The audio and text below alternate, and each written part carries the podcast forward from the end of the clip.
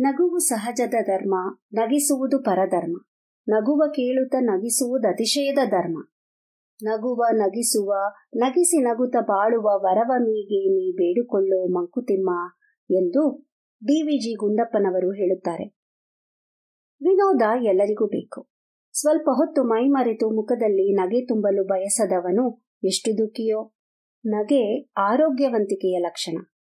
ನಮ್ಮ ಕನ್ನಡ ಸಾಹಿತ್ಯದಲ್ಲಿ ಹಾಸ್ಯ ಪ್ರಧಾನವಾದ ಕೃತಿಗಳ ರಚನೆ ಎಲ್ಲಿಂದ ಪ್ರಾರಂಭವಾದದ್ದು?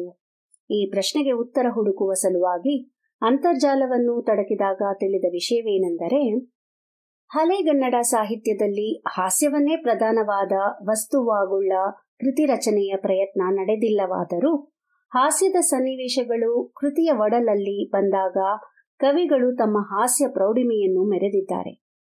ಹಾಸ್ಯದ ಲೇಪನದಿಂದ ಕಾವ್ಯ ಸಂದರ್ಭಕ್ಕೆ ವಿಡಂಬನೆಯ ಅಭಿವ್ಯಕ್ತಿ ನೀಡುವ ಹಾಸ್ಯವನ್ನು ಕಾವ್ಯದ ನವರಸಗಳಲ್ಲಿ ಒಂದನ್ನಾಗಿ ಸಾಂಪ್ರದಾಯಿಕ ನೆಲೆಯಲ್ಲಿ ಉಪಯೋಗಿಸುವ ಮನಸ್ಸು ಹಳೆಗನ್ನಡ ಸಾಹಿತ್ಯದಲ್ಲಿ ಸಾಕಷ್ಟು ಇದ್ದದ್ದನ್ನು ನಾವು ಕಾಣಬಹುದು. ಕನ್ನಡದ ಅಸಂಖ್ಯಾತ ಶಾಸನಗಳಲ್ಲಿ ಹಾಸ್ಯ ಪ್ರಸಂಗಗಳು ಅಲ್ಲಲ್ಲಿ ಮಿಂಚುವುದನ್ನು ನೋಡಬಹುದು.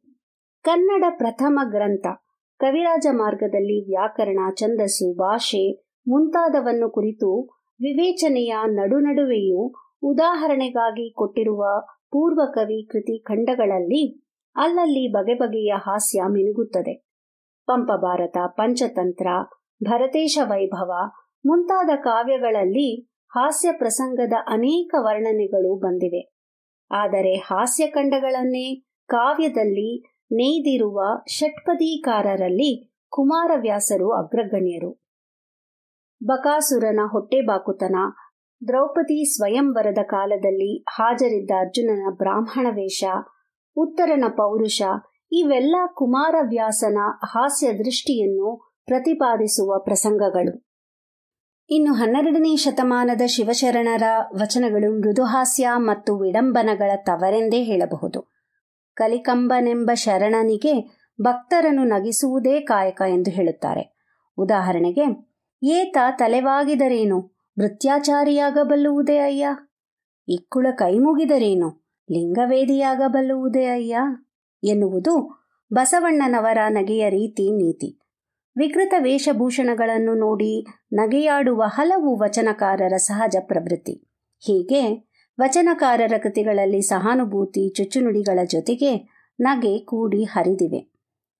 ಜನಪದ ಸಾಹಿತ್ಯಕ್ಕೂ ಸರಸಹಾಸ್ಯಕ್ಕೂ ನಿತ್ಯಗಂಟು. ದೇಹದ ವಿಕಾರ, ಸನ್ನಿವೇಶದ ವೈಪರೀತ್ಯ, ಲೋಕಾಚಾರ, ಸಂಸಾರದ ಸೊಬಗು, ಮುಂತಾದ ನಾನಾ ಸಂದರ್ಭಗಳಿಗೊಪ್ಪುವ ಹಾಸ್ಯದ ಹಾಡುಗಳು ಇಲ್ಲಿ ಅಸಂಖ್ಯಾತ. ಗಾದೆಗಳಲ್ಲಂತೂ ನಗೆಯ ನಾನಾ ಪ್ರಕಾರಗಳನ್ನೇ ಕಾಣಬಹುದು. ಅಂಗೈಯಲ್ಲಿ ಕೈಲಾಸವನ್ನು ತೋರುವ ಸಾಹಸ ಪ್ರಯತ್ನಗಳಿವು. ಇಪ್ಪತ್ತನೆಯ ಶತಮಾನದಲ್ಲಿ ಕನ್ನಡ ಗದ್ಯ ಸಾಹಿತ್ಯ ವಿಶೇಷವಾದ ಒಂದು ಉದ್ದೇಶದಿಂದ ಪ್ರಾರಂಭವಾಗುವ ತನಕ ಹಾಸ್ಯಕ್ಕಾಗಿ ಕಾಯಬೇಕಾಯಿತು. ಒಡೆಯರ ಕಾಲದ ಸಾಹಿತ್ಯ ರಾಜಾಶ್ರಯದ ಪರಂಪರೆಯನ್ನು ಪುನರ್ವರ್ತಿಸುವ ಪ್ರಯತ್ನದಲ್ಲಿ ಹಾಸ್ಯಕ್ಕೆ ಯಾವುದೇ ರೀತಿಯ ಅವಕಾಶವಾಗಲಿ, ಉತ್ತೇಜನವಾಗಲಿ ಸಿಗಲಿಲ್ಲ. ಆಧುನಿಕ ಕನ್ನಡ ಸಾಹಿತ್ಯದಲ್ಲಿ ಹಾಸ್ಯ ತುಂಬಾ ನಿಧಾನಗತಿಯಿಂದ ಬೆಳೆಯಿತು. ಇದಕ್ಕೆ ಎರಡು ಕಾರಣಗಳನ್ನು ಕೊಡುತ್ತಾರೆ ಡಾಕ್ಟರ್ ವಿಶ್ವನಾಥ್ ಕಾರ್ನಾಡ್ರವರು. ಒಂದು, ಸೃಜನಶೀಲ ಹಾಸ್ಯದ ಕೊರತೆ, ಮತ್ತೊಂದು, ಓದುಗರ ಪ್ರಮಾಣದ ಅಲ್ಪತೆಯಿಂದ ಪ್ರಕಾಶಕರು ಮುಂದೆ ಬಾರದ ಪರಿಸ್ಥಿತಿ.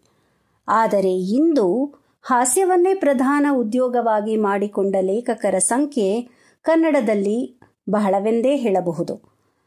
ಅಂತಹ ಬರಹಗಾರರ ಪಟ್ಟಿ ಮಾಡಲು ಹೋದರಿವತ್ತು ಹನುಮಂತನ ಬಾಲದಂತೆ ಬೆಳೆಯುವುದರಲ್ಲಿ ಆಶ್ಚರ್ಯವೇ ಇಲ್ಲ. ನಾಡಕರ್ಣಿ ಕಾವ್ಯದಲ್ಲಂತೂ ವಿಡಂಬನೆ ಅಭಿವ್ಯಕ್ತ ಶಕ್ತಿಯಾಗಿ ತಿಳಿಯಾದ ಹಾಸ್ಯದ ವಾತಾವರಣವನ್ನೇ ನಿರ್ಮಿಸುತ್ತದೆ. ಕನ್ನಡ ಪುಸ್ತಕ ಪರಿಚಯದಲ್ಲಿ ಈ ತಿಂಗಳ ವಿಶೇಷವಾಗಿ ಹಾಸ್ಯ ಸಾಹಿತ್ಯವನ್ನೇ ತೆಗೆದುಕೊಂಡು ಕೆಲವರ ಕೃತಿಗಳನ್ನು ಪರಿಚಯಿಸಲಿದ್ದೀವಿ. ಬನ್ನಿ, ನಗೆಯ ಕಡಲಲ್ಲಿ ಮುಳುಗುವ ಪ್ರಯತ್ನ ಮಾಡೋಣ. ಧನ್ಯವಾದಗಳು.